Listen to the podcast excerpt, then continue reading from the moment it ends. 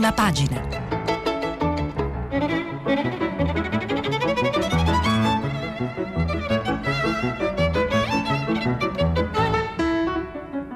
Questa settimana i giornali sono letti e commentati da Luigi Contu, direttore dell'agenzia ANSA.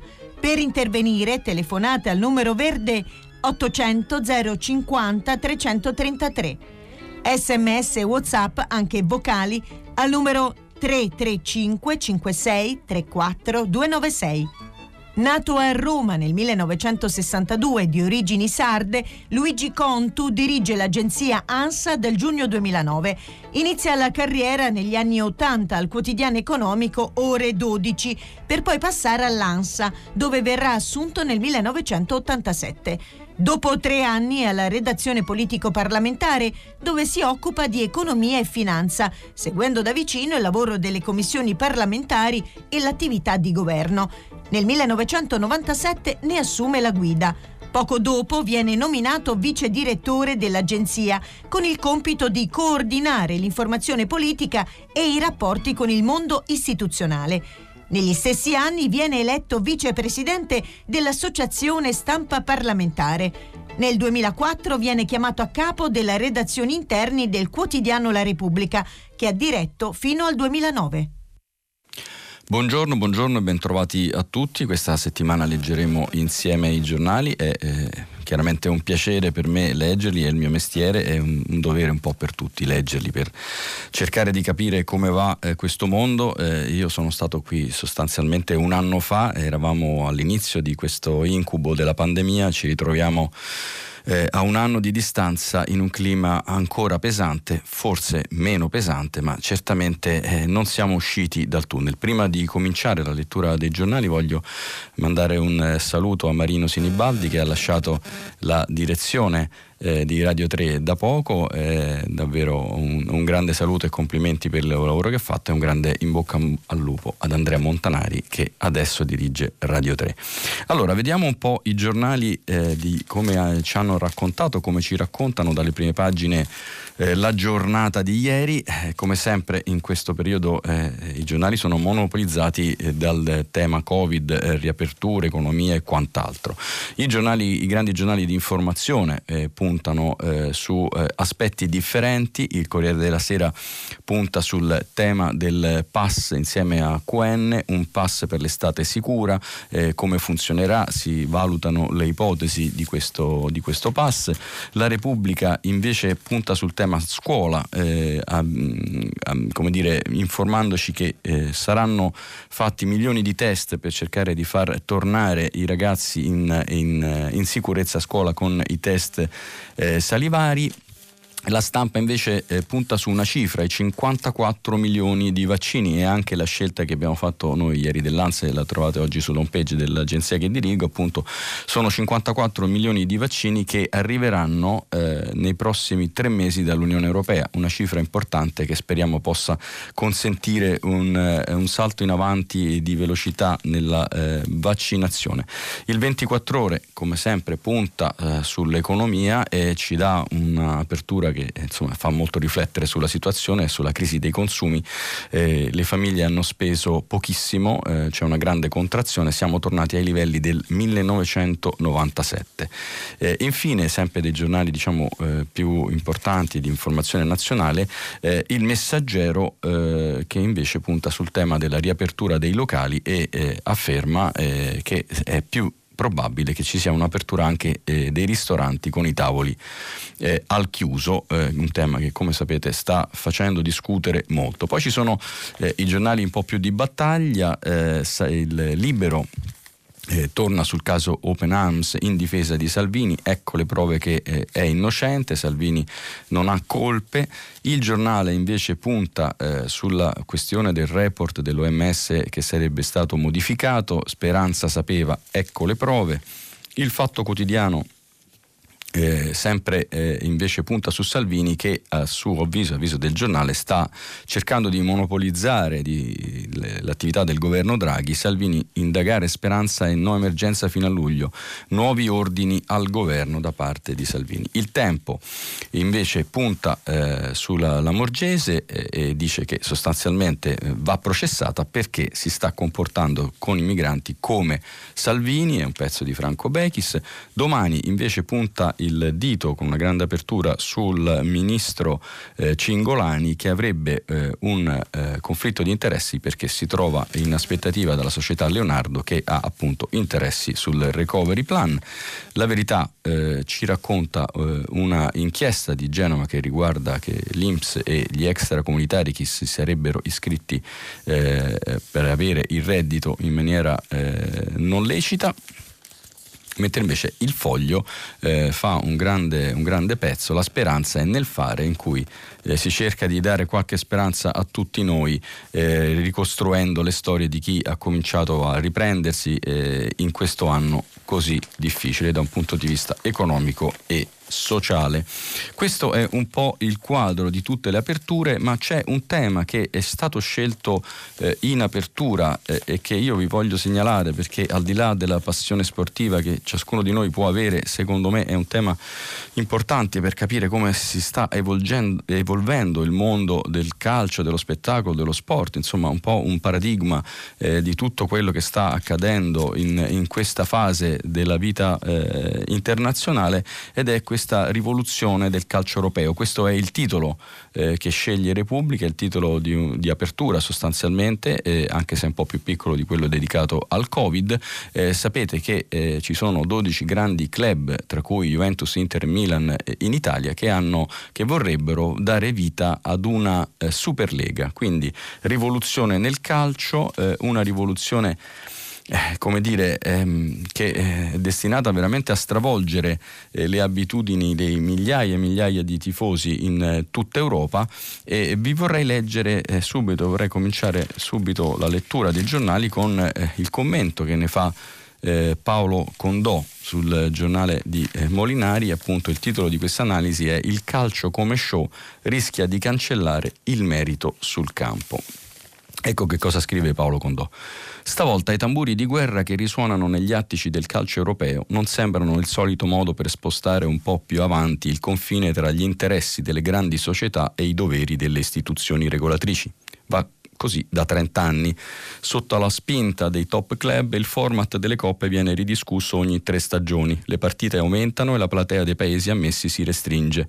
Non saremo così ipocriti da dire che si stava meglio quando si stava peggio. Così come è congegnata adesso, con 32 squadre, fra le quali 4 iscritte per ciascuno dei 4 campionati più importanti.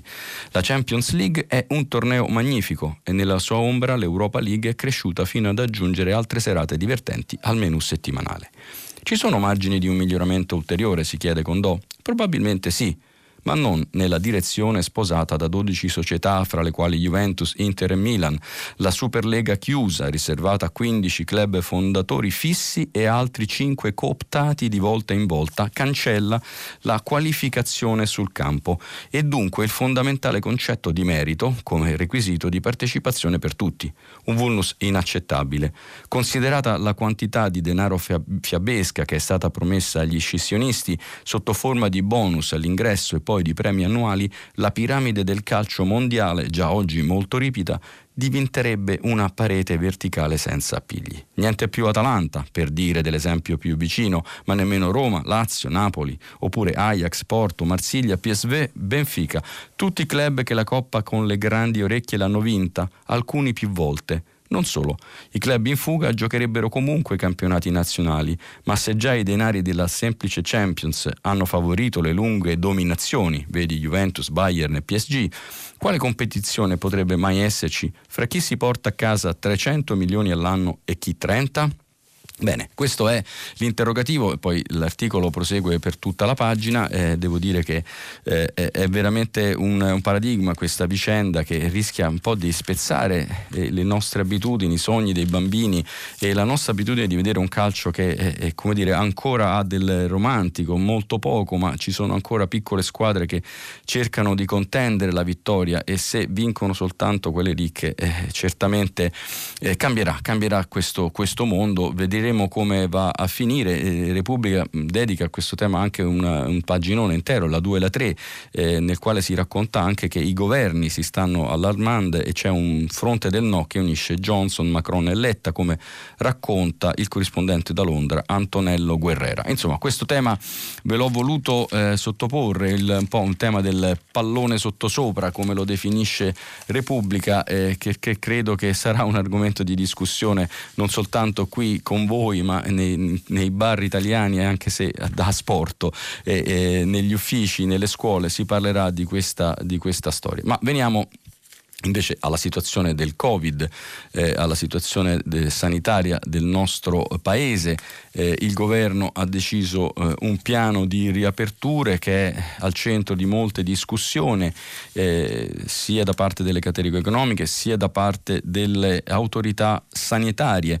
vediamo che cosa, eh, che cosa eh, ne, ne scrive eh, su questo il Corriere della Sera, perché il Corriere della Sera a pagina 2 fa un, un pezzo di riepilogo che eh, secondo me è interessante, eh, nel quale appunto si fa proprio il, il punto eh, con una domanda. È giusto riaprire adesso dati e indici a confronto per provare a orientarsi? Vediamo che cosa scrive così facciamo un punto insieme. Le riaperture del 26 aprile, scrive Claudio Del Frate, considerate su un rischio ragionato e su basi scientifiche, come annunciato dal Presidente del Consiglio Mario Draghi. Quindi il raggiungimento dell'immunità di gregge per agosto, come pronosticato dalla Ministra Maria Stella Gelmini e come stabilito dalla roadmap del commissario Francesco Figliuolo figliuolo.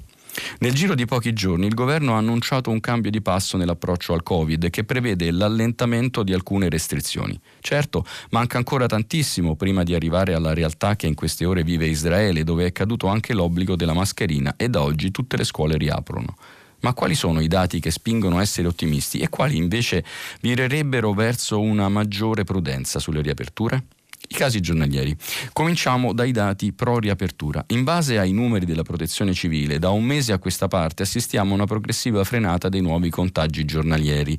Se a metà marzo la media oscillava tra i 21 e i 22 mila casi, nella settimana corrente si è fermata tra i 14 e i 15 mila un calo del 30% confermato anche dall'indice RT, famosissimo ormai, calcolato dall'Istituto Superiore di Sanità, che dall'1 e più di marzo è ora sceso allo 0,82. Il virus insomma sta correndo meno di un mese fa. Le vaccinazioni. Passati gli inciampi iniziali, da quattro giorni le dosi somministrate quotidianamente sono sempre sopra le 300.000, come conferma il portale del Ministero della Sanità, in linea con le previsioni più recenti del piano vaccinale. La campagna ha già avuto un primo risultato. Tra il personale sanitario e gli over 80 i decessi sono in regresso. Gli ospedali. Per la prima volta dopo settimane di crisi l'occupazione dei letti nei reparti di terapia intensiva è sceso sotto la soglia critica del 40%, lo calcola Agenas, l'agenzia per i servizi ospedalieri del Ministero della Sanità. Oggi questo indice è al 37% il tasso di incidenza. Ci sono poi dati che invitano alle cautele sulle riaperture, secondo l'Istituto Superiore di Sanità, perché il contagio torni sotto controllo e i nuovi infetti siano tracciabili, occorre che i casi attivi di Covid siano meno di 50 ogni 100.000 abitanti.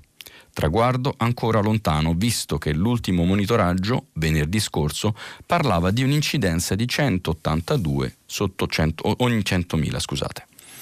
Le pressioni sui reparti di emergenza resta preoccupante. Sempre secondo Agenas, i letti occupati in terapia intensiva da pazienti Covid sono il 37%, ben 7 punti sopra la situazione ideale. Per di più, la situazione è critica in alcune regioni. In Lombardia il tasso balza al 51%. Infine i decessi. È vero, in caso di rientro dalla pandemia questo è l'ultimo indice a mostrare segni di calo, ma la curva dei morti non accenna a piegarsi e raramente scesa in queste settimane sotto i 300 casi al giorno, con giornate largamente al di sopra dei 500. Ecco dunque abbiamo eh, letto in, dal Corriere della Sera quali sono i numeri che ci fanno essere ottimisti e quali invece i numeri che offrono a, a, ad altri eh, lo spunto per essere più cauti, essere più preoccupati. Eh, mh, abbiamo sentito eh, il mondo della eh, medicina e della scienza dividersi, eh, Crisanti che si è allarmato certamente. Leggiamo, leggiamo un, un parere autorevole eh, eh, dalla stampa, no scusate, dal messaggero, chiedo scusa, che intervista a pagina 3 Sergio Abrignani che è eh, un membro, eh, un immunologo, membro del comitato sci- tecnico scientifico. Vediamo eh, che cosa dice in questa intervista con Mauro Evangelisti. Domanda, c'è chi dice si tratta di un rischio calcolato male. In Italia ci sono troppi casi ancora di SARS, sta circolando molto. Allora, eh, risponde a Bignani, chi parla di rischio non calcolato o calcolato male sbaglia, non sa che si sta lavorando su una massa di dati che vengono elaborati da epidemio- epidemiolo- epidemiologi scusate, ed esperti di altissimo livello. I migliori in Italia come Donato Greco, Giuseppe Ippolito, Gianni Rezza, Silvio Brusaferro, specialisti esterni come Stefano Merler.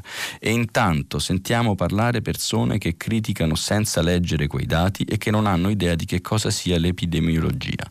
La certezza sul futuro non ce l'ha nessuno, il rischio zero non, esisto, non esiste, questo lo sappiamo, ma sia chiaro che le decisioni vengono prese su scenari elaborati in base a dati che ci aiutano a trovare un equilibrio tra la necessità di garantire la sicurezza sanitaria e quella economica. Perché ci possiamo permettere di riaprire? chiede il giornalista del messaggero Mauro Evangelisti. Stiamo aumentando il numero dei vaccinati. Già oggi la curva dei decessi tra operatori sanitari, RSA e over 80 è stata abbattuta. Per fine maggio avremo protetto oltre 12-14 milioni di persone.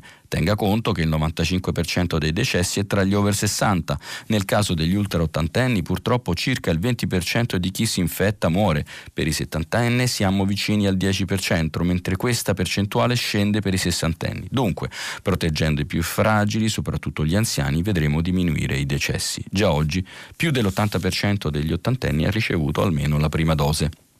Le sole vaccinazioni però non sono sufficienti, chiosa il giornalista. Esatto, dobbiamo proseguire con l'uso delle mascherine e il distanziamento, precauzioni che saranno necessarie anche in autunno. Bisogna vigilare contro gli assembramenti e il mancato rispetto delle regole. Al contempo bisogna aumentare notevolmente i test rapidi. Ecco, questa è diciamo, la tesi, la linea di chi sostiene che è, giusto eh, riaprire, è giusto questo eh, percorso che ha tracciato il governo, ma ci dice anche che questo non significa abbassare la guardia, non significa levarsi le mascherine, come per sua fortuna ha fatto ieri Israele, che è molto avanti nella campagna di vaccinazione, l'ha praticamente conclusa, e soprattutto ci dice una notizia eh, per l'autunno, per il nostro autunno, eh, che magari qualcuno pensava un po' più felice, invece anche in autunno dovremo stare molto attenti con le mascherine e non eh, allentare eh, l'attenzione. Mi raccomando a tutti, ci sono molte interviste eh, su questo tema. Vi segnalo il presidente eh, dei eh, comuni italiani, De Caro, che è anche sindaco di Bari, che eh, rilascia una intervista a Repubblica che vado a cercare con difficoltà, ma la troveremo.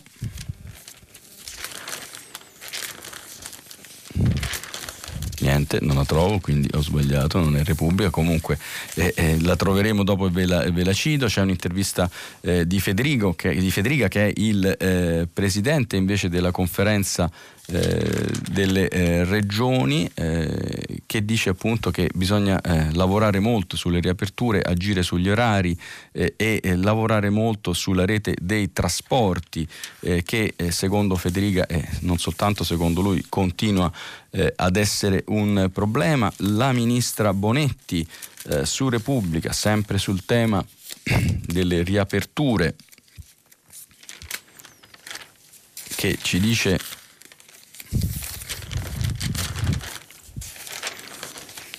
che è stata seguita una linea diciamo, di equilibrio e di eh, prudenza, ma che le aperture sono eh, necessarie. Eh, ma sulla questione delle aperture vorrei segnalarvi la stampa, il quotidiano diretto da Massimo Giannini.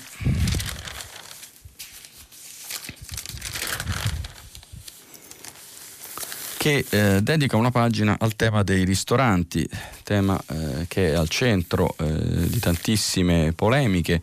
Ehm, il titolo del pezzo di eh, Nicolò Carratelli di pagina 6, per i ristoratori sarà una ripartenza a metà, scatta la corsa al suolo pubblico per i Deors, questo è il tema perché come sapete è stata autorizzata una riapertura soltanto all'aperto, moltissimi ristoranti eh, non hanno eh, tavoli fuori e quindi eh, protestano, sono preoccupati perché la loro attività non riparte e mh, mm, eh, Repubblica è andata a cercare a Città della Pieve eh, Vissani, il, lo chef Gianfranco Vissani che ha eh, inscenato una protesta sotto casa di Mario Draghi, c'è una foto che lo ritrae con un calice di vino insieme ad altre persone, Vissani protesta sotto casa di Draghi, così ho perso 2 milioni di euro. Sentiamo qualche battuta eh, di Vissani eh, che appunto il collega Luca Fiorucci ha preso a Città della Pieva.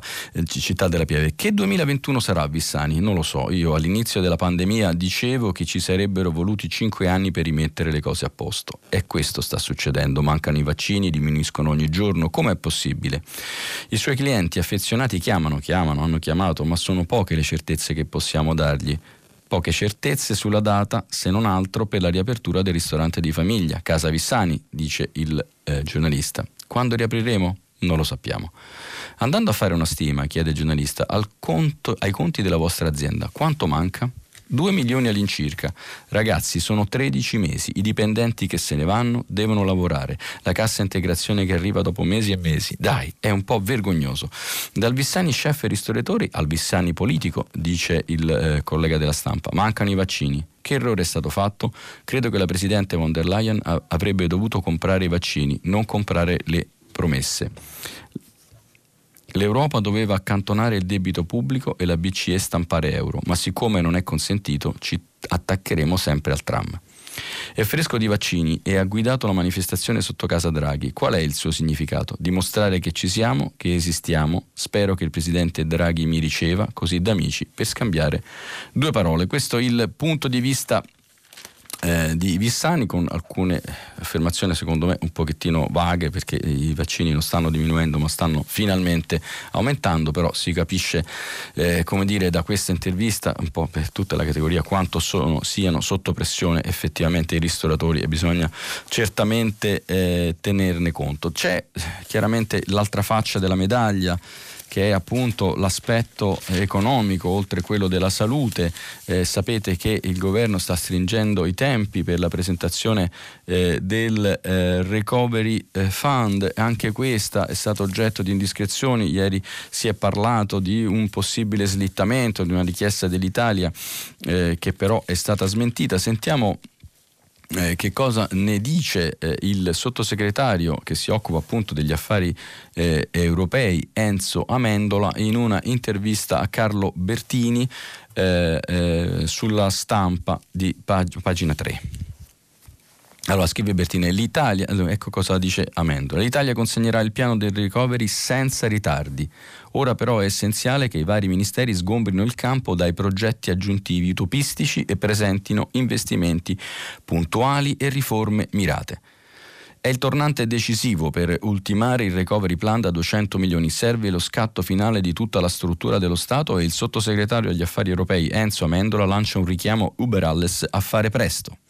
Ecco la, domanda, la prima domanda di Carlo Bertini. Ieri avete celebrato i 70 anni della CECA, il primo trattato europeo sul carbone, nel 2021 il Next Generation UE fissa un anniversario altrettanto simbolico per una rinascita green dell'Europa. Come procede la corsa per consegnare il piano a Bruxelles? Non è stata una celebrazione retorica, il trattato CECA pose le basi per l'Europa unita.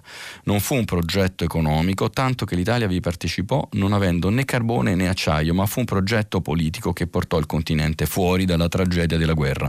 Oggi abbiamo fatto 800 miliardi di titoli di debito comune per investimenti su green e digitale. La Commissione UE ha preparato il piano finanziario per andare sui mercati e gli Stati consegneranno i piani a fine mese. È vero che l'Italia rischia di bucare la scadenza del 30 aprile perché Bruxelles non gradisce le bozze viste finora? domanda Bertini allarmismo infondato. Presenteremo il nostro piano entro fine aprile ed è bene ricordare che il confronto con la task force della Commissione va avanti non da ieri, ma dal 15 ottobre. Le sei missioni e le componenti del piano sono note a Bruxelles, che nel tempo ha sempre dato indicazioni di modifica. Faccio poi notare che le risorse saranno disponibili per tutti in quanto vengono rimborsati anticipi dalle casse nazionali, quindi nessun rischio di essere esclusi se un paese presenta il piano per ultimo. I ministri stanno però litigando sulle destinazioni dei fondi, dice Bertini. Il MEF che sarebbe il Ministero dell'Economia, ha il compito di definire il piano sulla base dei testi ereditati dallo scorso governo. Il confronto con Parlamento, regioni, enti locali e parti sociali lo ha arricchito. Trovo comprensibile che ogni ministro abbia aggiunto ulteriori progetti, ma voglio sottolineare che questo piano non è un album dei sogni da colorare con progetti utopistici. Le priorità sono investimenti mirati e riforme puntuali. Non a caso credo, forse in beata solitudine, che il fondo complementare al recovery da 31 miliardi debba sostenere riforme e non progetti esclusi dal PNRR. Ma sarà istituita una corsia veloce per attuare progetti del recovery senza che questi cadano nelle pastoie burocratiche, chiede Bertini? Sì, e questo lo confesso per me è il vero assillo non solo perché è una richiesta esplicita delle linee guida europee, ma perché l'Italia in passato è stata inefficiente nella capacità di spesa dei fondi europei. In tutti i 27 paesi dell'Unione c'è discussione, ma l'Italia ha la dotazione maggiore e se il piano va a rilento, qui non sarà facile negoziare di nuovo le politiche fiscali in Europa. Quindi sta a noi avere regole e procedure che disegnino una corsia preferenziale per rendere esecutivi i progetti. Questa la posizione del governo riassunta da mm, sottosegretario Enzo Amendola sul tema del recovery. Vi segnalo un'analisi sempre sulla stampa eh, eh, di eh, Stefano Lepri eh, che è eh, un editorialista, un collega eh, che segue da sempre il tema dei pub- conti pubblici dell'economia che secondo me va sempre letto. Il governo sia autonomo, scrive in questo commento di pagina 19. Il problema più grosso del recovery plan che Mario Draghi illustrerà alle Camere lunedì prossimo non è che i partiti non concordano su cosa metterci, piuttosto è che che alcune sue componenti essenziali a nessun partito piacciono. Non mancheranno i soldi per fare spese utili che daranno lavoro a molte persone, ma non basta soltanto scegliere gli investimenti migliori senza farsi deviare da ciò che questo o quel partito usa come bandiera o, le, o che le amministrazioni regionali cercano per aumentare il proprio consenso. Senza affrontare i, premi, i, i problemi che inceppano il nostro paese da almeno un quarto di secolo, segnala Lepri, l'effetto dei grandi nuovi investimenti investimenti si esaurirebbe presto. L'occasione è grande, l'occasione è unica, ma è anche molto difficile da cogliere. Siamo l'unico paese avanzato dove i giovani di oggi non godono di un benessere maggiore rispetto ai genitori di un quarto di secolo fa. In anni di alternanza politica, di cambi frequenti di maggioranze, abbiamo sperimentato rimedi molti diversi, nessuno dei quali ha funzionato appieno. Per questo si parla di riforme, è un termine logoro che ha cambiato molte volte di contenuto nel corso degli anni, non suscita entusiasmo in molti cittadini. Occorre ridefinirlo, ciò che concretamente serve perché l'Italia funzioni meglio, perché sia insieme più efficiente e più equa che la burocrazia sia lenta non conviene a nessuno. Occorre smontare privilegi, ambizioni, paure, l'intreccio dei quali produce il non sapere fare o il rinviare le decisioni. Nessun partito ha avuto il coraggio di prendere di petto i super burocrati o i sindacati o la giustizia amministrativa. Per una scuola migliore occorre andare contro ai docenti più pigri o alle famiglie di corte vedute che cercano per i figli solo il pezzo di carta. Per una giustizia civile che consenta di condurre gli affari senza temere che violazioni di contratti o mancati pagamenti siano sanzionati solo dopo anni, bisogna confrontarsi con gli avvocati e con i magistrati. Qui il governo non può limitarsi a mediare fra le disparate componenti politiche della sua maggioranza, deve mostrarsi capace di un'iniziativa propria. Finora i partiti hanno sempre arretrato di fronte a misure che domani saranno utili a tutti, ma oggi disturbano qualche interesse corporativo pronto a battersi per bloccare tutto. Ma è appunto questa la ragione per cui forze politiche che poco hanno in comune hanno deciso di affidarsi a Mario Draghi. Si sono rese conto che insistere in parole d'ordine a corto raggio non portava da nessuna parte. Da qui il paradosso che una legislatura partita in un trionfo della demagogia sbocchi in un governo guidato da un tecnico. Venerdì scorso il presidente Draghi ha confermato la propria determinazione però di novità a tutt'oggi se ne sono ancora viste poche nel pubblico impiego come nell'istruzione come nella giustizia, ossia i tre settori per i quali è più pressante l'impegno a riformare. Impegni simili saranno chiesti a tutti i governi secondo l'accordo europeo. Il documento della Grecia ha fatto una buona impressione per i progetti di riforma lì precisa, quello della Spagna è parso invece meno chiaro. Dall'Italia si attendono novità anche per la statura internazionale del capo del governo. Ci sono pochi giorni per definirle. Puntuale, come sempre, Stefano Lepri ci dice in che momento si trova da Mario Draghi, un po' assediato dai partiti della maggioranza. Bene, sempre sul tema dell'economia vi eh, sottolineo che eh, c'è una proposta eh, di Bombassei che chiede eh, per far ripartire le imprese eh, una decontribuzione per i primi eh, due anni. Eh, questa è eh, una, sicuramente una misura che darebbe fiato all'economia e così abbiamo sostanzialmente chiuso la parte che riguarda appunto la crisi sanitaria e il tentativo eh, eh, di uscire dalla crisi economica eh, che ne consegue.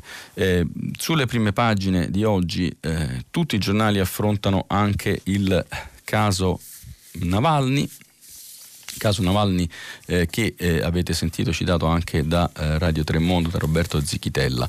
Ehm, a questo proposito sapete che eh, ci sono stati eh, interventi diplomatici importanti ieri da parte dell'Unione Europea eh, che ha chiesto una liberazione senza condizioni pressione che viene esercitata fortemente anche dagli Stati Uniti. Eh, vi segnalo il Corriere della Sera che a pagina 14 pubblica eh, un, eh, un, appello di 70 intellettuali eh, inviato al presidente Putin che appunto viene raccontato come Presidente Putin rispetti la legge e lo faccia curare. Questo è eh, un appello internazionale eh, importante eh, che bisogna ricordare, bisogna seguire questa vicenda, non è ammissibile che eh, Navalny sia lasciato in queste condizioni, sempre sul tema eh, dei diritti, dei diritti in- umani, vi voglio segnalare un un, un bel paginone eh, della stampa eh, che eh, racconta, dopo aver trattato anche lei la vicenda eh, di Navalny, eh, a pagina 15, fa un paginone poi su due casi importanti che vanno tenuti sotto controllo.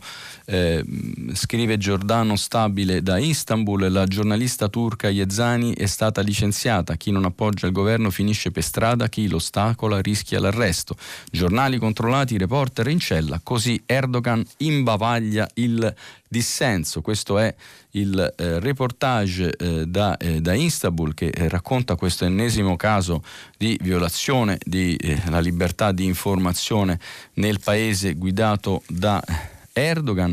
E poi eh, nella pagina accanto si racconta di, di, un libro di Gulbahar Haitivai, chiedo scusa se la pronuncia non è esatta, eh, perché si tratta di una ingegnera uigura, sapete qual è eh, il tema delle minoranze uigure che sono represse eh, in Cina?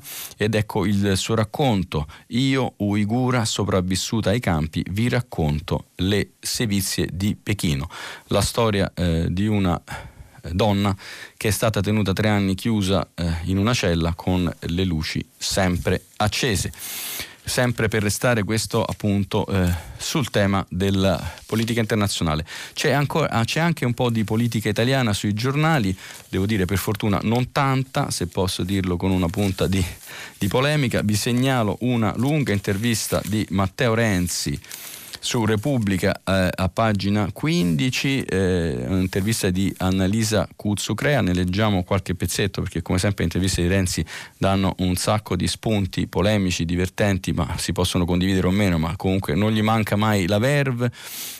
Dunque, Matteo Renzi, Enrico Letta punta a un centro-sinistra largo che dialogo con i 5 Stelle. Lei è dentro o fuori? chiede Annalisa. Noi dentro, i 5 Stelle no.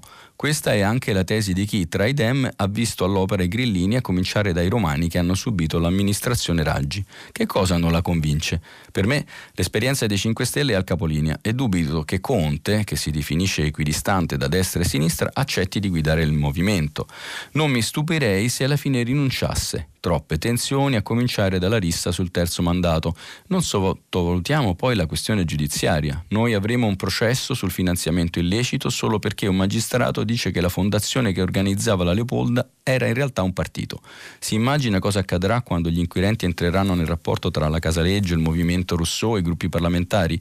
Non mi stupirei se Conte provasse a fare qualcosa da solo. Credo che gli convenga. Il consenso di Conte, di Conte, è alto, quello dei 5 Stelle è buono, il suo è sceso, gli fa notare Annalisa Cuzzocrea. Questo interessa a chi confonde la politica con il grande fratello, eppure nelle recenti crisi abbiamo dimostrato che il Parlamento non è Facebook. Noi abbiamo fermato Salvini nel 19 e creato le condizioni per il governo Draghi nel 21. Siamo orgogliosi di questo, ma non basta, nei prossimi giorni organizzeremo meglio Italia Vive. Salvini al governo lo avete riportato, abbiamo salvato il paese svoltando sui vaccini e mettendo in sicurezza il debito pubblico con Draghi. Per me è positivo che la Lega abbia accolto l'appello di Mattarella. Sembrava impossibile due anni fa quando Salvini imperversava per le spiagge e Di Maio flirtava con i gilet gialli. Allora i media scrivevano che i populisti avrebbero governato decenni, ora votano la fiducia all'ex banchiere centrale europeo. Per queste operazioni serve la politica, non i sondaggi. Goffredo Bettini ha parlato di interessi sovranazionali che hanno fatto cadere il Conte 2. È così? Complotto internazionale è il nome che Bettini dà all'incapacità di ammettere che ha scelto una linea suicida. Conte o elezioni. Ha sbagliato, ha perso, lasci stare i fantasmi. Ma quali interessi? Serve più rispetto per Draghi, ma soprattutto per Mattarella.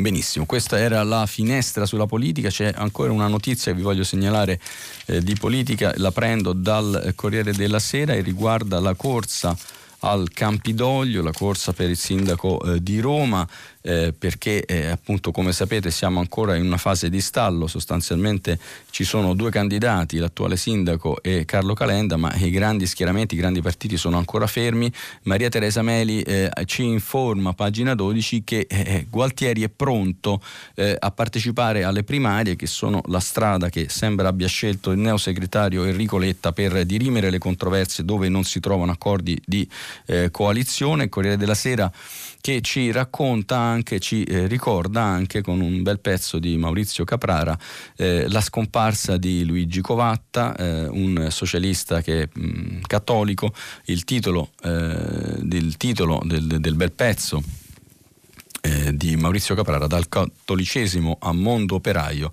il socialismo intellettuale di Covatta. Ci sono poi una serie foto, di foto storiche dal congresso del PSI con Bettino Craxi, napolitano, eh, un ricordo anche di Ernesto Galli della Loggia, l'ironico Don Quixote, custode di una memoria. Allora, siamo verso la fine, io voglio in chiusura sottolinearvi alcune storie che ho trovato, che sono un pochino laterali, ma che trovo molto eh, godibili. Eh, il Corriere della Sera eh, racconta eh, una storia da New York, eh, l'ultima battaglia per l'hotel maledetto. È un hotel eh, che eh, sta per essere venduto per diventare un, un luogo di lusso, eh, è stato l'hotel che ha come dire, ospitato Kerouac, Bogart, insomma, vi leggo qualche riga di questa, di questa, storia perché mi sembra divertente e interessante. Patti Smith e Robert Mapplethorpe, la poetessa e il fotografo, belli e dannati che vegliano su New York dalla scala antincendio di ferro battuto, arrugginito come due angeli in maglietta lisa e jeans stracciati. La camera 546 basta da sola a farti stare male. La camera 115 con le regine del sadomaso. Nico che canta Chelsea Girl nell'albergo che l'ha ispirata, dedica al veleno di Lou Reed e Sterling Morrison. Tennessee Williams con i comodini pieni di tranquillanti. Arthur Clarke 2001 di sé nello spazio su una macchina per scrivere a noleggio e porta di corsa le pagine a Stanley Kubrick sull'Upper East Side. Il futuro papà di Arancia Meccanica non amava i luoghi malfamati. Nancy Spungen, ragazza di Sid Vicious, morta ammazzata nel bagno della Camera 100, martire del punk. Le notti senza fini di Iggy Pop, Camera 126, la stessa di Bette Davis molti decenni prima. Humphrey Bogart, già ubriaco al momento del check-in, che continua a bere in camera perché svenimento non sopraggiunga, rinviene la mattina successiva lasciando la camera sfasciata. Il giovane Kerouac, bellissimo e non ancora sfregiato dall'alcol e dalla tristezza, ciuffo nerissimo la Elvis, accuratamente bagnato e accuratamente pettinato, che sorride davanti alla macchina fotografica dell'amico Allen Ginsberg. Jens Joplin, sorridente nell'androne caotico allegro, ignara della sorte avversa che di lì a poco la farà finire malissimo, come tante altre ospiti. Eddie Sedgwick, musa piromine di Warhol che viveva nella camera 105, quando non la cacciavano i pompieri per spegnere uno dei numerosi incendi che le piaceva applicare. Tutti al Chelsea Hotel, dove vissero e a volte morirono i grandi della letteratura, del cinema, del teatro e del rock. Il palazzo ottocentesco, disegnato da un francese un po' matto, casa museo del sogno di una bohème impossibile, è speciale perché di solito di solito non vale al 222 west, west della ventitresima strada a New York, sono gli alberghi di lusso a diventare famosi, ma dall'inizio il Chelsea è stata un'altra cosa, una comune, un rifugio per artisti, dove i gay non venivano discriminati nei decenni della semiclandestinità pre-Stonewall, dove le donne maltrattate in fuga dai mariti violenti trovavano privacy e finalmente pace. Il Chelsea era secondo un drammaturgo famoso che lì si rifugiò dopo la fine del matrimonio con un'attrice, una certa Marilyn Monroe, un caos spaventoso e ottimista e allo stesso tempo la sensazione di una famiglia enorme, antiquata, protettiva. Peccato che a un decennio questa specie di comune sia chiusa al pubblico. Il restauro senza fine, raccontato dal New York Times, è l'ultimo atto di una storia un po' deprimente. I vecchi proprietari che muoiono, vendono e poi le case civili infine il subentro di un grande gruppo alberghiero che vorrebbe liberarsi dei 50 residenti long term, i superstiti, che non sono però sfrattabili cause, causa bizantina e regole delle locazioni nelle città con gli affitti più cari del mondo occidentale. Ecco la storia di questo hotel eh, storico eh, di eh, New York che eh, rischia appunto eh, di finire così. Sempre dal Corriere della Sera vi, eh, vi, vi, dico che sotto questo pezzo c'è una notizia che riguarda sempre il mondo dello spettacolo, la figlia di Bruce Springsteen che potrebbe quali- qualificarsi ehm, per le Olimpiadi, è una campionessa di equitazione a 29 anni e vi, vi segnalo anche una storia triste di una istruttrice di cani, la prendo dal Corriere della Sera, pagina 20, Polina, che è affogata in un canale perché voleva salvare i suoi cuccioli. I cuccioli aveva soltanto 35 anni e eh, questa è una storia appunto che ho preso dal Corriere della Sera vi leggo qualche eh, riga. Il suo amore per i cani era smisurato, così grande da spingerla a mollare tutto e a trasferirsi in campagna per dedicarsi a loro a tempo pieno. E per salvarne uno, scivolato in un fosso, ha perso la vita. Era in un canale agricolo il cadavere di Polina Kokelenko, 35 anni, addestratrice cinofola cinofila.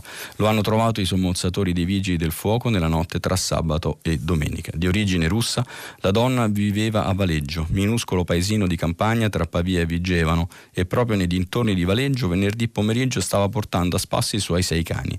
Era una fresca giornata di sole. La ricostruzione dei carabinieri della compagnia di Vigevano lascia pochi dubbi. Polina è caduta nella roggia malaspina cercando di salvare uno degli animali. Un cucciolo di pastore tedesco è scivolato nella roggia e la giovane donna si sarebbe buttata per recuperarlo. Questa è una storia triste che racconta l'amore dell'uomo per gli animali e per i cani in particolare che tutti, come dire, adoriamo e eh, proviamo. Mi pare che siamo verso la fine della, eh, della, della, di questa prima fase. Eh, vi segnalo soltanto per concludere eh, invece una brutta storia che abbiamo trovato eh, che troviamo un po' su tutti i giornali. Ci sono stati nuovi episodi di violenza e di pestaggi a Colleferro, che ricordate è il paese dove è stato ucciso in maniera incredibile il povero Willy. Bene, chiudiamo così la prima parte della trasmissione e ci sentiamo tra poco. Luigi Contu, direttore dell'agenzia ANSA, ha terminato la lettura dei giornali di oggi. Per intervenire chiamate il numero verde 800 050 333. Sms e WhatsApp, anche vocali, al numero 335 56 34 296. Si apre adesso il filo diretto di prima pagina. Per intervenire e porre domanda a Luigi Contu, direttore dell'agenzia ANSA, chiamate il numero verde 800 050 333. Sms e WhatsApp, anche vocali, al numero 335 56 34 296. La trasmissione si può ascoltare, riascoltare e scaricare in podcast sul sito di Radio 3 e sull'applicazione Rai Play Radio. Allora, eccoci al, al, filo diretto, alla seconda parte. Vi ricordo che eh, i vostri messaggi sono, eh, sono pubblicati eh, sul sito di Radio 3 e che potete chiamare per rivolgere le vostre domande. E cominciamo subito con la prima che abbiamo in linea. Prego. Pronto? Pronto, buongiorno. Buongiorno a lei. Antonio, buongiorno. Da Milano. Uh, io chiamavo sul discorso delle riaperture eh, perché mi sembra che con questi poveri ristoratori eh, ci sia un po' di accanimento, nel senso che io vado a lavorare eh, eh, in ufficio, vedo le strade piene di gente, di macchine con un traffico assolutamente normale, le autostrade sono piene, la gente si ferma agli autogrill, si ferma al bar e poi si va in fabbrica, in azienda, ci sono le mense che lavorano organizzate per tenere le distanze nel modo sicuro, eh, gli uffici, poi eh, ci sono, non so, un altro esempio sono le chiese che la domenica fanno la messa in modo ordinato con le mascherine le distanze.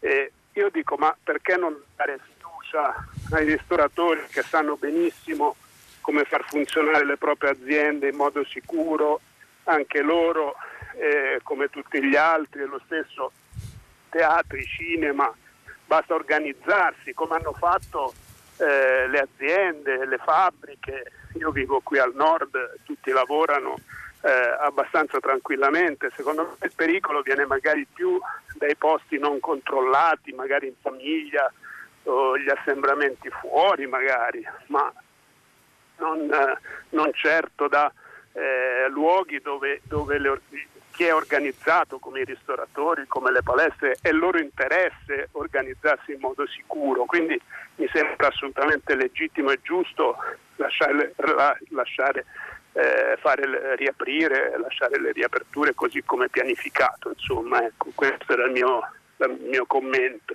Grazie, grazie mille Antonio, io lo, lo condivido, eh, non a caso mh, vi ho voluto leggere appunto questa intervista di, eh, di Vissani su questo tema, eh, c'è da dire che effettivamente i ristoranti eh, spesso sono piccoli, angusti eh, e non sono tutti uguali e quindi stabilire delle regole eh, di estrema sicurezza come va fatto assolutamente in questa fase è complesso.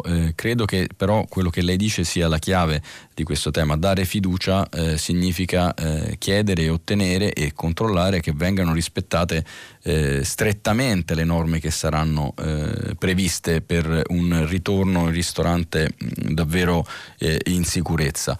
È una, un tema che sta dividendo un po' il paese non possiamo però non, non comprendere che questo genere di luogo chiuso è effettivamente forse tra i più pericolosi perché negli uffici ci sono spazi, c'è lo smart working, eh, si circola, a tavola si sta vicini, si parla, insomma se i, le, le, finestre, se, se, il luogo è chiuso è molto, molto pericoloso. Vi leggo a questo proposito un messaggio che è, è arrivato, e, però non vedo la firma c'è un di telefono, ma insomma il messaggio è questo: un ristoratore venuto a Roma per dimostrare la sua insoddisfazione per il ristoro ricevuto a fronte della chiusura del suo locale ha detto che quello che ha ricevuto è stato una miseria. Secondo la mia opinione, tenuto conto che il ristoro liquidato dallo Stato corrisponde percentualmente a quanto indicato nella dichiarazione dei redditi, si può considerare che il reddito indicato dal ristoratore contestatore di cui sopra sia stato una miseria e poi continua ma manca il testo. Sostanzialmente questo è eh, chi appunto sostiene che i ristori sono stati dati in base al reddito e quindi e probabilmente il reddito non è stato del tutto dichiarato, questo io non lo posso dire, non lo so, eh, eh, i ristori sono stati dati in percentuale, ma è una percentuale che chiaramente per un'impresa che dà lavoro a molti è purtroppo stata eh, insufficiente per tamponare davvero eh, la, la, la, grave crisi. Sentiamo se c'è eh, un'altra telefonata, prego, pronto? Pronto? Sì?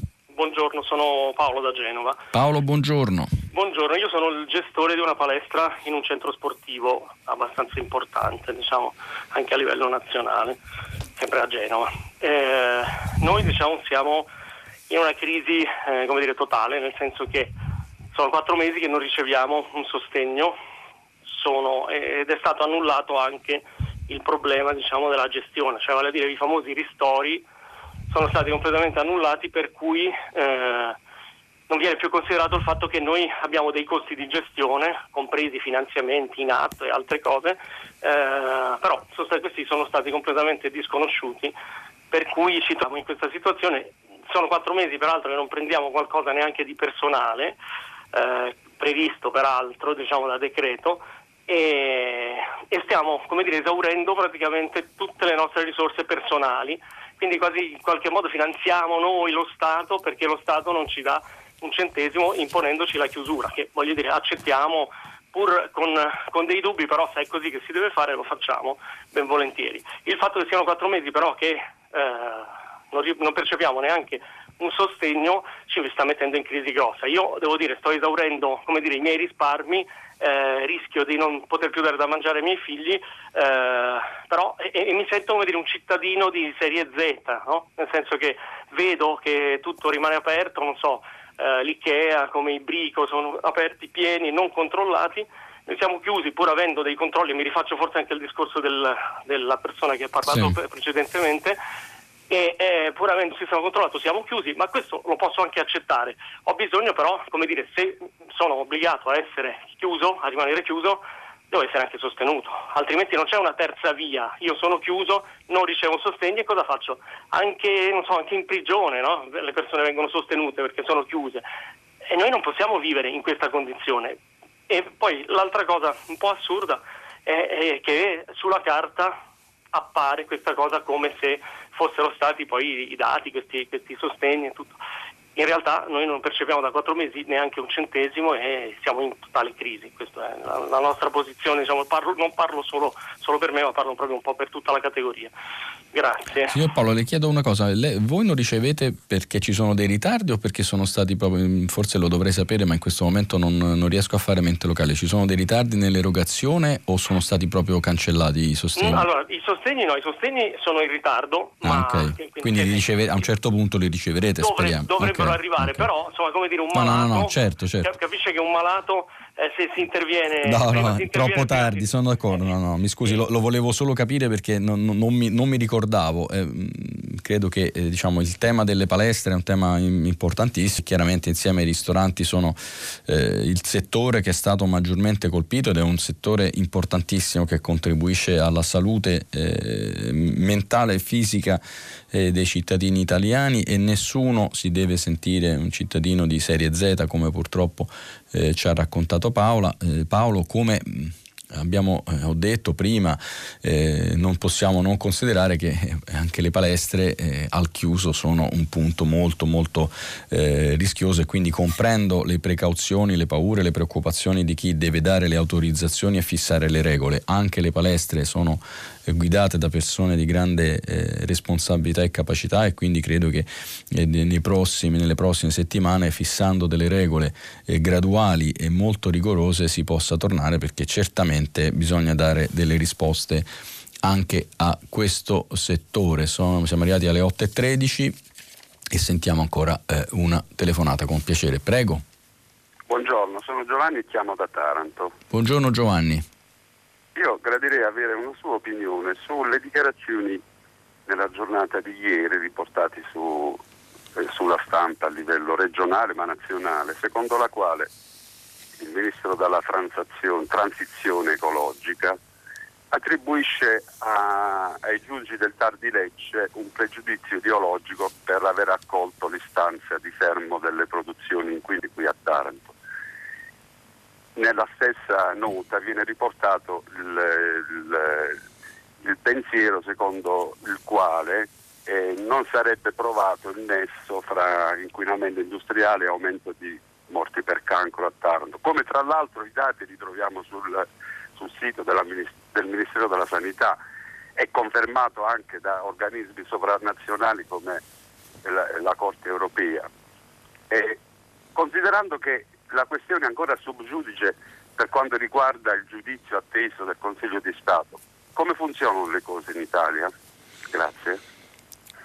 Ma le cose in Italia non funzionano bene dal punto di vista dell'amministrazione della giustizia, ne abbiamo parlato all'inizio della trasmissione, è uno dei punti eh, sul quale tutti ci chiedono di migliorare, a, a cominciare proprio dall'Europa che ha subordinato eh, l'erogazione dei fondi eh, del recovery proprio alla riforma della macchina amministrativa della giustizia che è troppo lenta e lascia troppe incertezze e diventa molto spesso un freno agli investimenti sia eh, italiani che internazionali, investimenti produttivi, eh, troppe lentezze, troppi lacciuoli, troppe difficoltà. Nel caso, eh, nel caso in particolare faccio un po' fatica a esprimere un'opinione diretta, è vero che non, non è stato definitivamente finalmente stabilito eh, un nesso eh, tra eh, le morti e eh, quelle emissioni, allo stesso tempo è evidente che eh, una acciaieria inquina e quindi ben venga come dire, al di là della, della, polemica e delle decisioni del TAR, ben venga la ristrutturazione e riorganizzazione in senso molto più ecologico che, viene, che è stata eh, dire, programmata per i prossimi anni. Speriamo davvero che eh, la città di Taranto, che merita il nostro rispetto, il nostro saluto, trovi eh, pace, trovi una situazione di sicurezza e anche che possa continuare eh, una produzione importante per quel territorio eh, in, in, estrema sicurezza, perché veramente non si può contrabbandare, non si può mm, dire, contrapporre la salute eh, con eh, l'economia. È sempre lo stesso tema, un po' quello che stiamo eh, sentendo, vivendo in, questi, in questo anno anche sulla pandemia. Eh, vediamo ancora, c'è un, un, messaggio mm, prima della prossima eh, telefonata, eh, viene da Giulia. Mm, a Milano locali e bar non hanno mai rispettato le norme che tutte le aziende devono rispettare, nessuna misurazione della temperatura per chi fa servizi ai tavoli, niente disinfezione del, banco, del bancone dopo il caffè.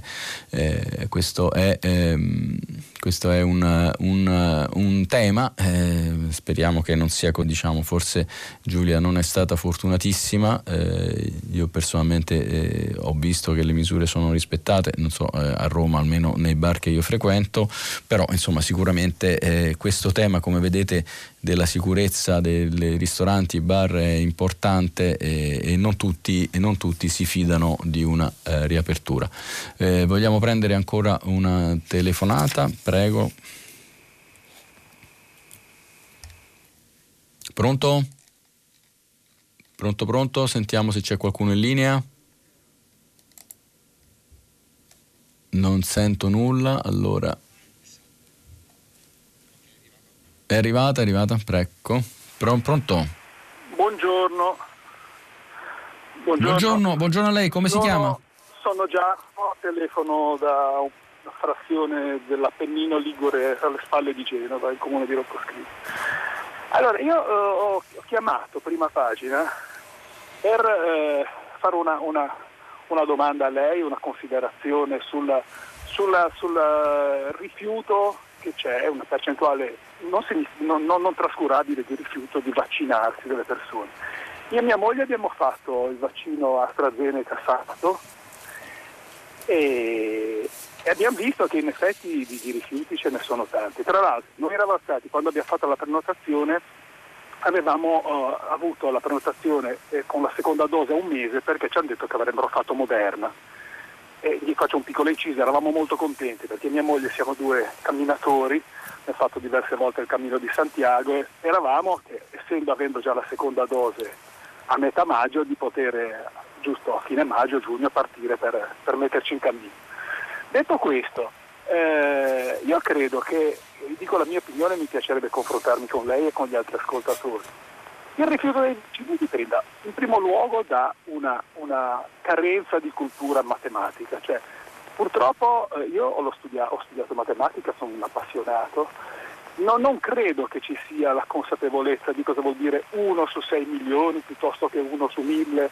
Cioè, credo che ci sia questo, questo, questo questa mancanza di consapevolezza appunto. E poi l'altro aspetto che ritengo importante è che dopo decenni di politici che ci dicono prima gli italiani, prima i liguri, prima i genovesi, prima io, eh, ci sia perso il senso di comunità. E concludo, io il vaccino l'ho fatto e mia moglie con me perché siamo convinti che i benefici siano incomparabilmente superiori ai possibili rischi. Ma in ogni caso, accetto volentieri i rischi in quanto appartenente a una comunità, perché sono convinto che il mio vaccino, quello di mia moglie e quello di quelli che l'hanno fatto, aiuta a proteggere chi il vaccino non lo può fare per svariati motivi. Ecco, questa forma di egoismo, di individualismo così spinto, cioè che mi, mi, mi, lascia, mi lascia, mi intristisce. Ecco. Da non credente vedo che il Papa è l'unico che dice delle cose che vanno nel senso della comunità. Da soli non ci si salva, ecco, questo qua è quello che... Giacomo, grazie e apprezzo questa sua telefonata, soprattutto per eh, il senso della comunità che lei esprime, il senso di, della comunità, una comunità nazionale, una comunità europea, comunità di paese, di contrada, insomma, eh, ovunque eh, il senso del, del vivere insieme che parte dal rispetto, dall'altruismo, dal rispetto delle regole, dal rispetto del prossimo. Eh, quindi io eh, condivido eh, molto la sua telefonata, condivido anche il fatto eh, che, che, lei dice che in questo paese, e non soltanto nel nostro, c'è una carenza di cultura matematica. Io leverei la, la parola matematica, direi che c'è una carenza di cultura in generale eh, in particolare su questo, eh, su questo, tema dei vaccini. Allo stesso tempo, eh, dobbiamo dirlo, eh, purtroppo le autorità eh, internazionali, ma non soltanto, anche quelle nazionali, non sono state eh, all'altezza di questa situazione. Non lo sono state perché a mio avviso la comunicazione che è stata fatta eh, dall'inizio della pandemia da parte dell'Organizzazione Mondiale della Sanità, da parte delle istituzioni europee, dell'EMA, da parte delle nostre agenzie, dei, dei nostri responsabili è stata forse necessariamente, ma certamente una comunicazione che ha indotto, che ha provocato difficoltà, incertezze, eh, preoccupazioni, stop and go, forse erano inevitabili, non lo so, eh, devo dire che l'ultima conferenza stampa che io ho ascoltato dell'EMA è stata una conferenza stampa alla fine della quale ci siamo domandati, vabbè, allora che succede? Si può fare, non si può fare questa AstraZeneca? Chi lo fa, chi non lo fa?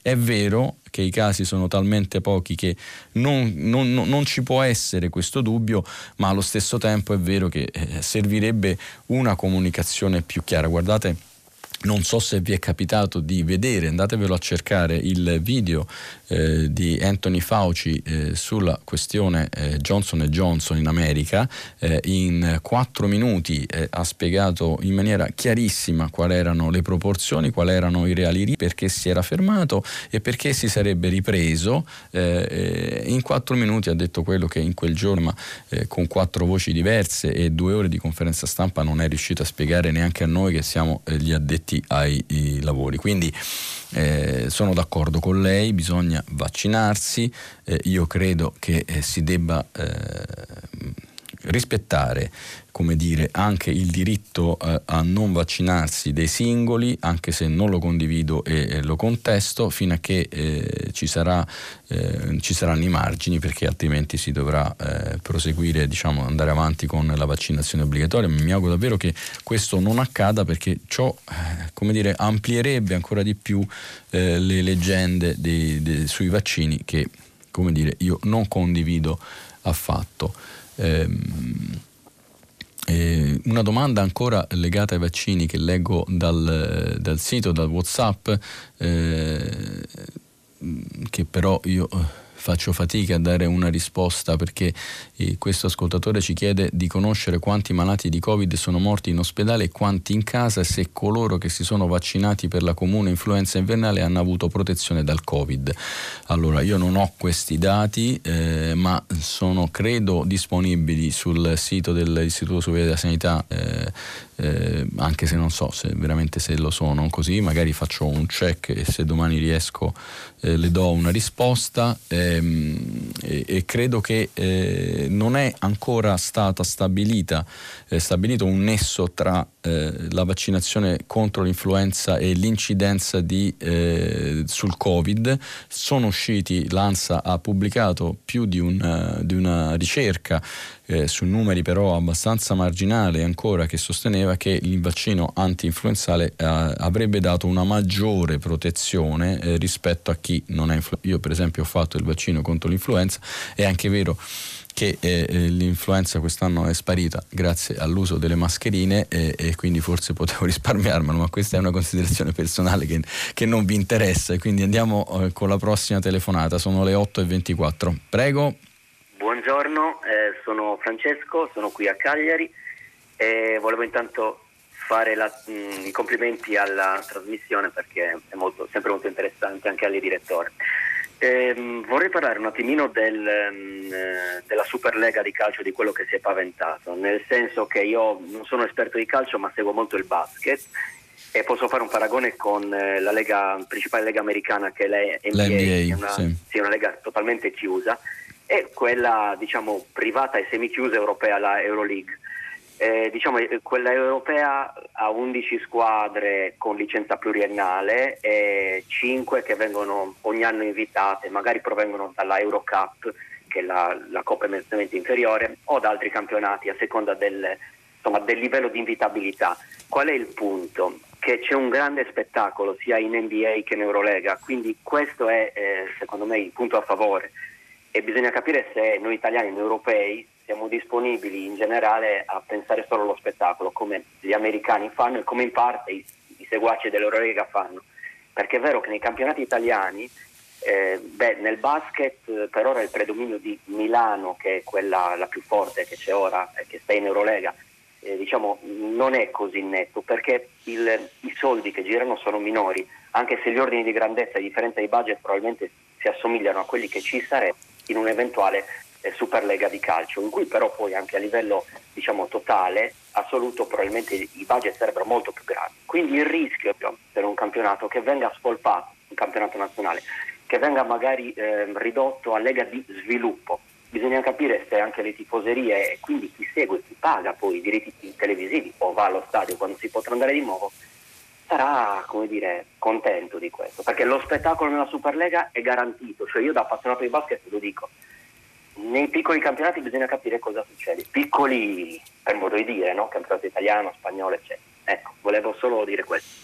Grazie, grazie Francesco. Intanto un saluto particolare a Francesco e a Cagliari, città eh, di origini della mia famiglia, dove è nato mio padre e quindi mi fa sempre mh, mm, piacere eh, parlare e incontrare persone che vengono eh, dalla Sardegna e che vivono in Sardegna. Mm, mi sembra che eh, ha centrato veramente il punto che, eh, che, che, io ho posto all'inizio di questa trasmissione, appunto, anche se si tratta di calcio, mh, mm, e non è soltanto calcio, questo è proprio un modo di intendere eh, lo sport eh, eh, e, e, io penso, ma magari sono in minoranza, eh, che il calcio, eh, non soltanto il calcio, ma in particolare il calcio, anche altri sport non possano essere solo spettacolo. Se noi li consideriamo spettacolo, allora ben la Superlega, eh, si può anche immaginare di non avere neanche un vincitore un vincente eh, o uno sconfitto, insomma, eh, io credo che il calcio sia tra virgolette di proprietà degli appassionati, dei tifosi, dei bambini.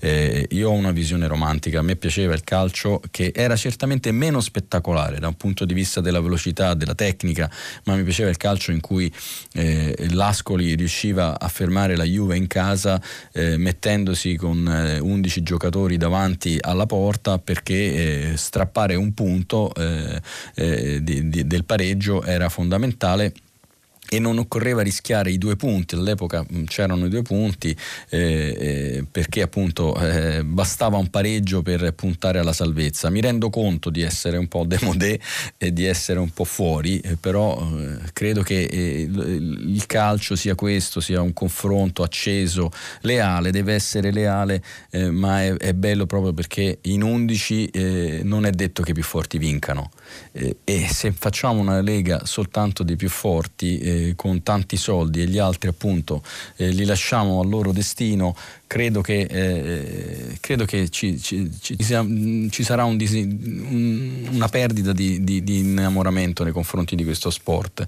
che significa tanto, che va preso nelle dovute proporzioni, ma che secondo me non può essere eh, come dire, considerato come eh, un film o, o, un, uh, o un disco da ascoltare.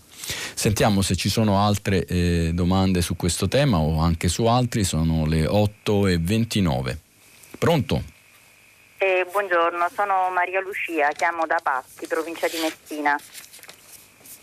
Buongiorno Maria vole... Lucia, buongiorno. buongiorno. Spero buongiorno. che lei stia bene. sì. Bene, ottimo. Io sostanzialmente bene, lei penso pure bene, sì, grazie. Sì, sì, sì, sì. Ci siamo. Ancora non vaccinati, su... ma siamo ancora eh, bene. Io invece Speriamo soltanto bene. con la prima dose per ora. Bene. AstraZeneca. Eh, allora, io volevo intervenire sulla scuola. Eh, sì. Non si parla da un po' eh, sulla distanza di due metri tra appunto i banchi raccomandata a seguito delle varianti e volevo segnalare che sicuramente la scuola non è fatta soltanto di aule, perché la scuola è fatta di corridoi, è fatta di servizi igienici e già quando si è al 70% con un personale che a volte proprio è dire, al limite della sufficienza, eh, c'è anche la difficoltà di sanificare i servizi igienici e quant'altro, diciamo, no? quindi non sento più parlare di questo problema. Tra l'altro sappiamo che eh, i vaccini appunto non coprono le varianti, che i, i, tamponi non coprono le varianti. Allora di tutto questo non si parla. Nelle scuole a volte quando c'è appunto un caso si mh, fanno i tamponi eh, sul personale che è entrato appunto nella classe, ma adesso ci sono anche delle misure più restrittive per fare i tamponi, cioè ci deve essere appunto un tempo ehm, che supera i 15 minuti di permanenza del docente, eh, ci deve essere una vicinanza perché altrimenti il tampone per esempio al docente che è entrato, che ne so, per una mezz'ora perché aveva un'attività da svolgere non viene per niente fatto il, il tampone. I docenti completeranno, almeno per la realtà in cui vivo, il, la seconda dose di vaccino eh, a fine maggio, quindi praticamente siamo già quasi a fine scuola, però adesso tocca la riapertura al 100%. Io mi chiedo veramente eh, come sia possibile fare tutto questo in una fase appunto in cui purtroppo eh, le varianti stanno ulteriormente creando timore e paura. Ecco, quindi le mie domande sono queste e mi chiedo come mai ecco, non ho sentito ancora la voce del sindacato che si muove insomma, su una linea di prudenza. Maria Lucia, lei è un insegnante?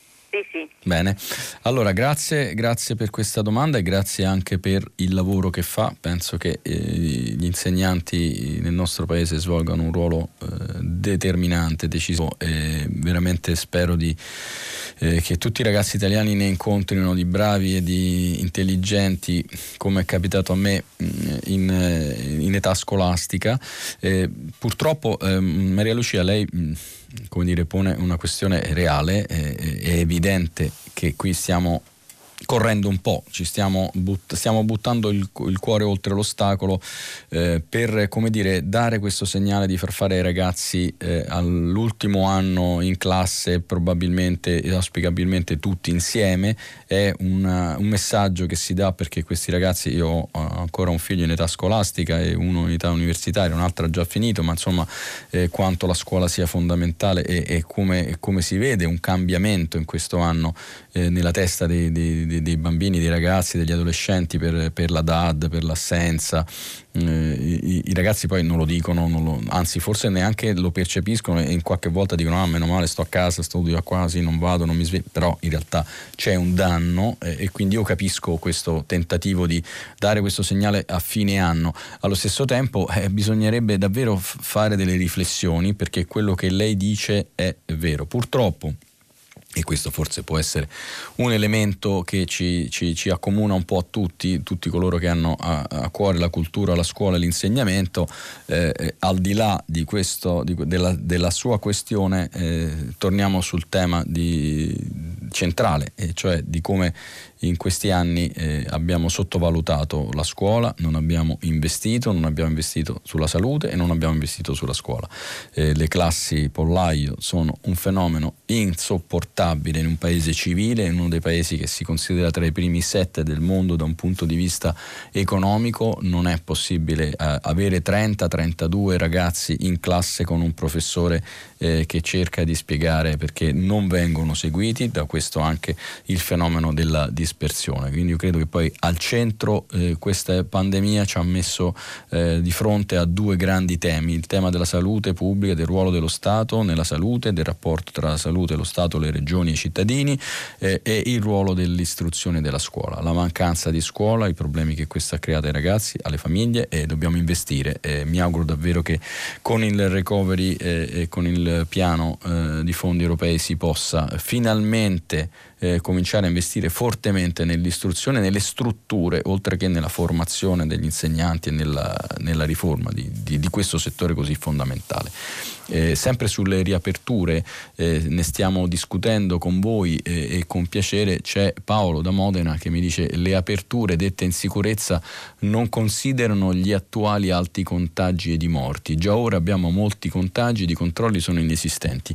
Vogliono riaprire senza avere ancora capito come si muove il virus e parlano di rischio calcolato? Assurdo. Ecco, una posizione, abbiamo letto prima eh, eh, le, le, posizioni degli scienziati che invece sostengono che questo rischio sia stato calcolato e eh, Paolo da Modena eh, invece ci dice che secondo lui eh, non è così, non è l'unico che la pensa, eh, perché forse lui non ha tutti gli elementi, ma ci sono altri esperti che in questi giorni ci hanno detto che appunto sono preoccupati, quindi speriamo bene che abbia ragione chi ha preso queste decisioni, perché è interesse di tutti che, come dire, eh, si, eh, si, si, possa riaprire eh, ma si eh, riapra in totale sicurezza. Sono le 8.35, prendiamo ancora la telefonata.